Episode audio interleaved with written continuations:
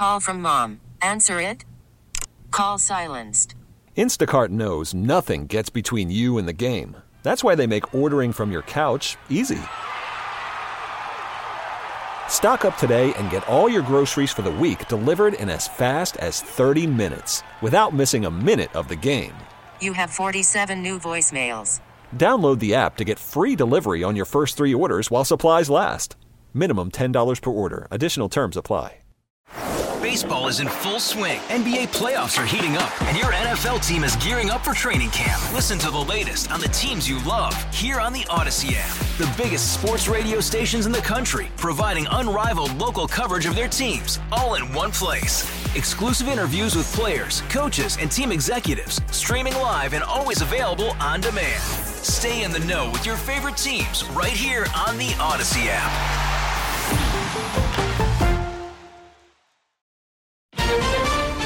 Alec Baldwin fires prop gun, killing one. Those are all real firearms. What's fake about it is the ammunition.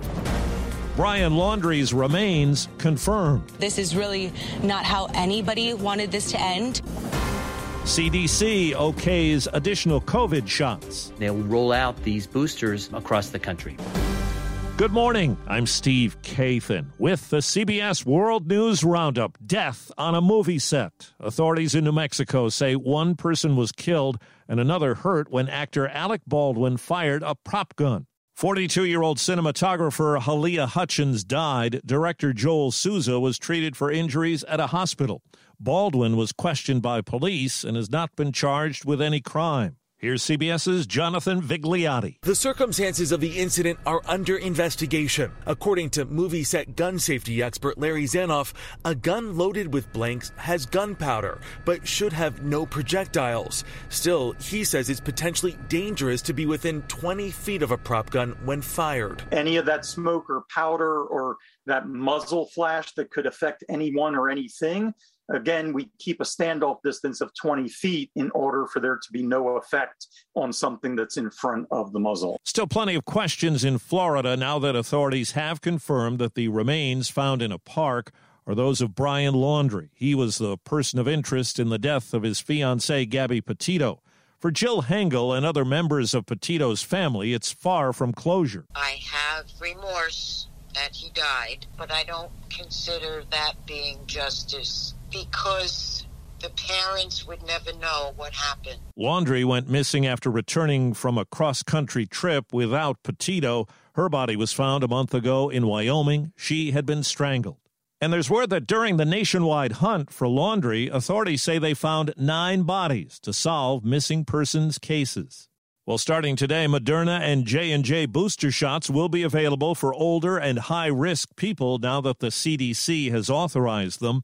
And while not specifically recommending it, the agency says it's okay to mix and match vaccine brands. CDC Director Rochelle Walensky on CBS Mornings. Some people may prefer to get the vaccine that they got um, initially and, and did really well with. Others now may prefer to get another vaccine, and the CDC now allows for that mix and match option. At a CNN town hall, President Biden took a shot at opponents of vaccine mandates. Those who just try to make this a political issue. Freedom. I have the freedom to kill you with my COVID. No, I mean, come on. Freedom. He also indicated he's open to altering the Senate filibuster on some issues. The failed voting rights bill and debt ceiling dispute could be among them. With nine Republicans joining Democrats, the House has voted to hold former Trump advisor Steve Bannon in contempt of Congress for defying a subpoena from the committee investigating the Capitol attack. Legal analyst Laurie Levenson says the matter now goes to the U.S. Attorney's Office in Washington. Even though the Department of Justice has been authorized to seek criminal contempt proceedings, it's not by any means a given. The Attorney General has to think about is this a case that they're going to win? How long will it take? And what type of arguments will Bannon make along the way? Attorney General Garland says a decision will be made consistent with the principles of prosecution. Overseas, there's word Queen Elizabeth is in good spirits after a night in a hospital this week. CBS's Charlie D'Agata is at Windsor Castle. Palace sources tell us she's in good health, she's resting, and undertaking what they're calling some light duties. Now we are told by Palace sources that she plans to return to regular duties as of next week. We asked them whether she planned to attend the Global Climate Summit at the end of this month, and we were told, I hope so. There's a dark new threat as authorities try to find 17 people linked to a missionary group who were kidnapped by a notorious gang in Haiti. CBS's Manuel Bojorquez. A video appears to show the notorious gang's leader saying he will put a bullet in American hostages if he doesn't get what he wants. CBS News has not independently confirmed the authenticity of the video. The initial ransom demand was $17 million for the 16 Americans, including five children and a Canadian. In Russia, 16 people were killed in an explosion and fire at a gunpowder factory in a region southeast of Moscow. The cause is under investigation. Texas Governor Greg Abbott has hired a man who was on Donald Trump's legal team that challenged the 2020 election to be the state's elections chief. John Scott is a former litigator who defended the strict voter ID law in Texas.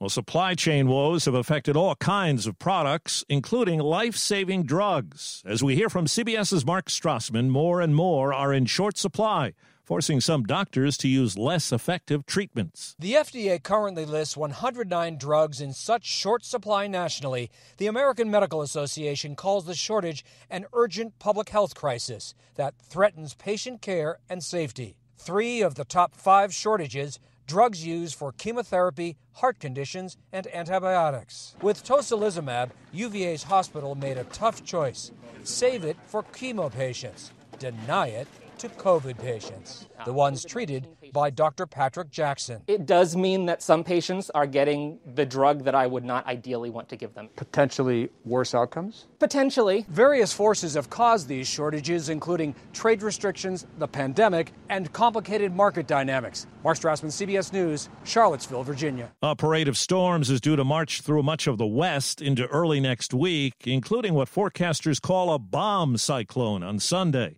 Heavy rain, wind, and snow in higher elevations. Experts say it will help, but not end California's drought. In Los Angeles, the World Series champion Dodgers facing elimination in the NLCS stayed alive thanks to Chris Taylor on TBS. 2 2. Oh. Steve Hook center. Chris Taylor. Not one, not two, but three. A night of his life. He's just the 11th big leaguer to hit three home runs in a postseason game. The Dodgers blew past Atlanta 11 to 2.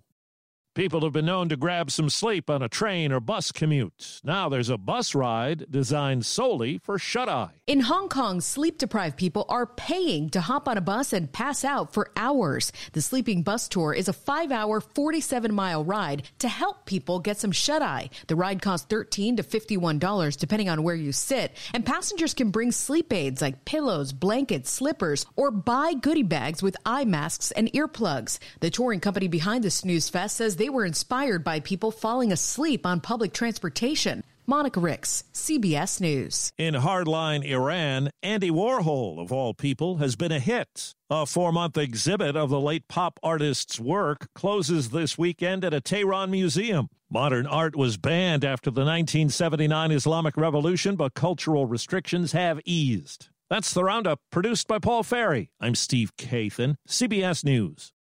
Hey, Rob Bradford here. I have set out on a mission with my good friends at FanDuel to prove what I have known for some time baseball isn't boring.